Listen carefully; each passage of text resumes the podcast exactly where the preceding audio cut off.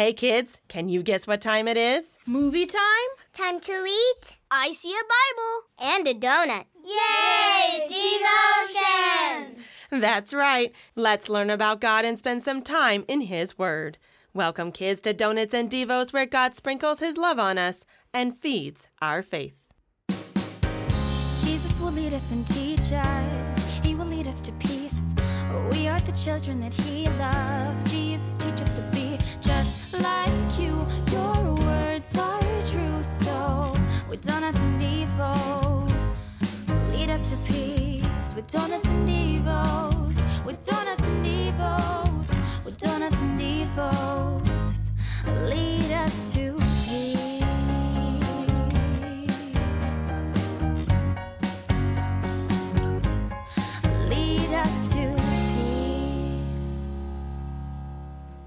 Hi there, and welcome back to Donuts and Devos, where we get connected to Jesus through God's Word. I'm Mary Faith, and with me are my amazing friends and helpers. Hi! And Pastor Glaze and Miss Baker, who help us each week as we spend some time together learning about God and what happened in the Bible. Hi! We're in Egypt, and as you can imagine, it's probably a pretty desolate place right now. Devastation has swept the land. All those plagues! 9 of them! But still, Pharaoh refuses to let the people go! So God has one last final threat. Ooh. Yeah, but let's say our prayer first, and then we'll find out what it is. Our Father, who art in heaven, hallowed be thy name. Thy kingdom come, thy will be done, on earth as it is in heaven. Give us this day our daily bread, and forgive us our trespasses, as we forgive those who trespass against us. And lead us not into temptation, but deliver us from evil. For thine is the kingdom, and the power, and the glory, forever and ever. Amen.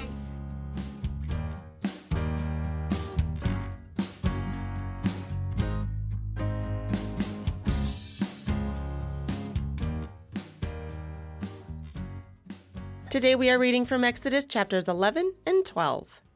The Lord said to Moses, "Yet one plague more I will bring upon Pharaoh and upon Egypt.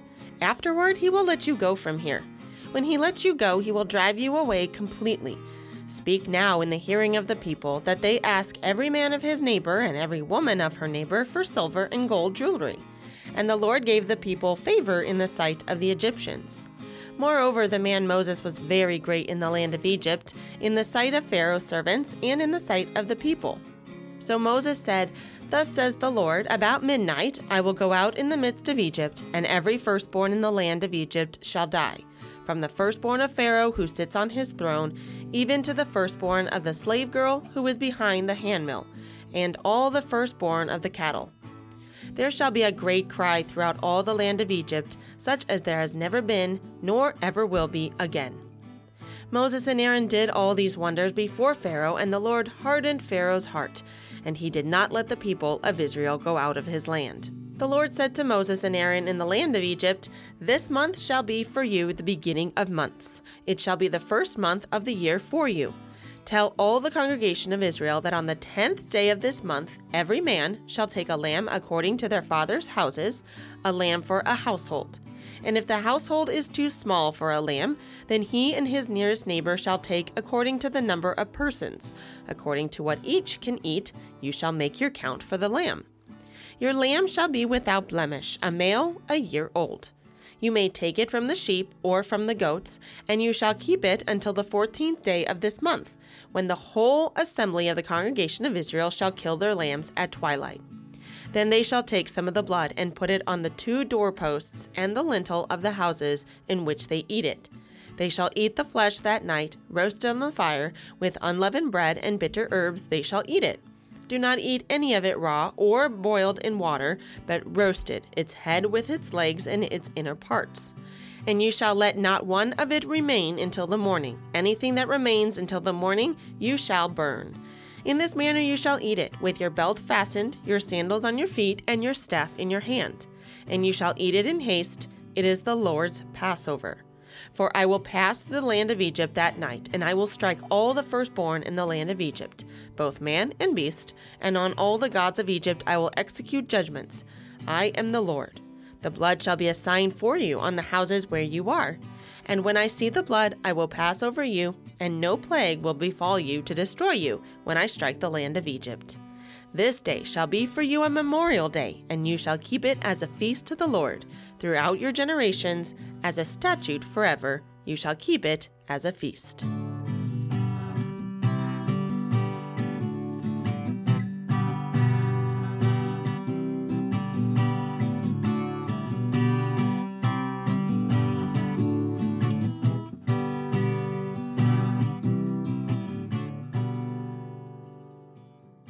Haven't the Egyptians had enough? And now them's firstborn going to die? If only Pharaoh had listened. How many plagues has Egypt had now? Do you guys remember? Was it like 9 or something? 9 plagues, which included a bloody Nile and flies. And frogs and gnats and locusts. And dead animals. Ooh, and boils? Yep, boils and dead animals and frogs and gnats and locusts. Oh, and hail and darkness. So many disastrous and devastating events. But still, Pharaoh wouldn't let the people go. Unbelievable. So there's this one last final event that God threatens Egypt with, the death of their firstborn, including the firstborn of all the animals. And this time, when this plague is over, Pharaoh will let them go completely. And the Egyptians will basically pay the Israelites to leave them. They can't take it anymore. They've been through so much devastation and loss throughout these plagues. The death of the firstborn sons will be enough. The Egyptians will give the Israelites gold and silver and expensive things as they say, "We've had enough. Please leave us. We don't want you here anymore."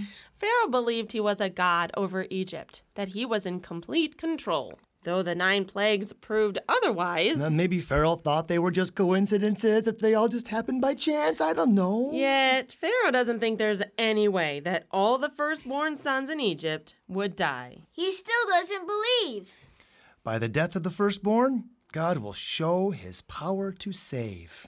What about the firstborn sons of the Israelites? Good question. They will be passed over. Passover?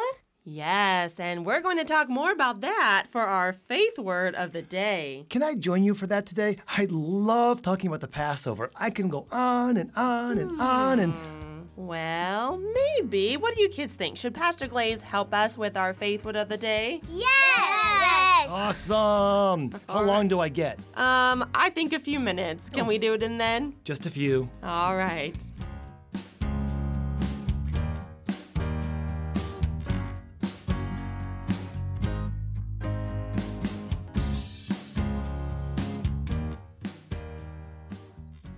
Okay, now can you tell us what the Passover is all about? And why the Israelite firstborn sons were going to be passed over and not die? God gave his people a way of salvation for these sons by the death of a lamb. The people were to take a lamb close to perfect looking as possible. Then they were to sacrifice it and take some of the blood and paint the door frames of their houses with it. Then they were to have a special meal, eating the roasted meat along with bitter herbs and unleavened bread. It was a meal that would strengthen them as they were getting ready to leave Egypt. And very specific, too. We hear all the details, and it's fascinating. And this is because when the angel of death comes, he will see the lamb's blood, and he will pass over their house, and their son will be spared. And Pharaoh will finally let the people go. A lamb dies and a son will live. And that's when Pharaoh will finally let them go? Yes! Finally! They will be saved by God's lambs. By the blood of the lambs of God, they were saved. Is this like the Lamb of God? You're remembering what John the Baptizer said about Jesus, aren't you? Look, the Lamb of God who takes away the sin of the world, he said. Cross reference! again. Yes, you're right. A cross-reference. One of Pastor Glaze's favorite things to do. Jesus, the firstborn Son of God, is put to death on a cross to deliver us from slavery to sin and eternal death. His blood was shed for us to forgive us our sin, cleanse us from all unrighteousness, and mark us as his own people. In fact, because of Jesus, the Lamb of God, when we die, we will pass over from death to eternal life. Whoa! Passover is awesome.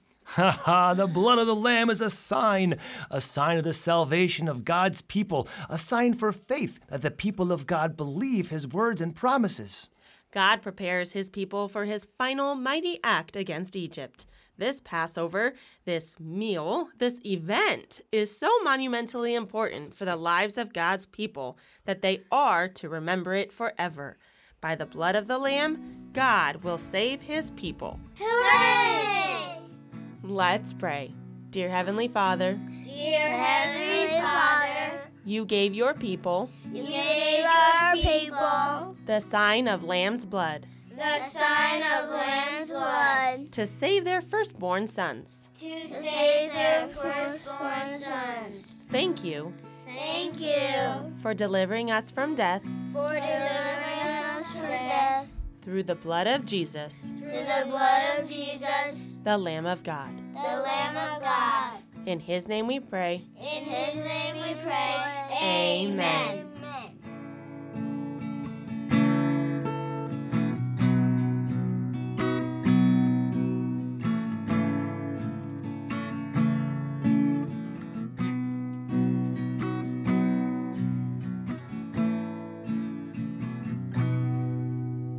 Why did God tell his people to paint lamb's blood on the doorframes of their houses?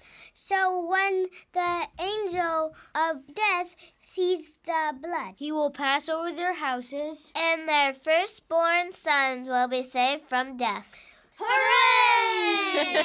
The lamb's blood was a sign of God's mercy toward his people. They put the blood on the doorframe so that they could see how God covers them and saves them. The blood also was a sign for God, and that's our Bible verse for the day. Exodus 12, verse 13. Can you read it for us? Yes. And when I see the blood, I will pass over you, and no plague will befall you to destroy you. Good job. Thank you. This memory verse will help us remember the importance of Passover. So let's learn it with Miss Baker. And when I see the blood,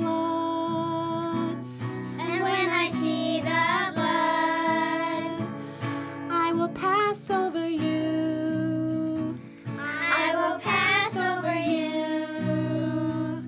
And no plague will befall you.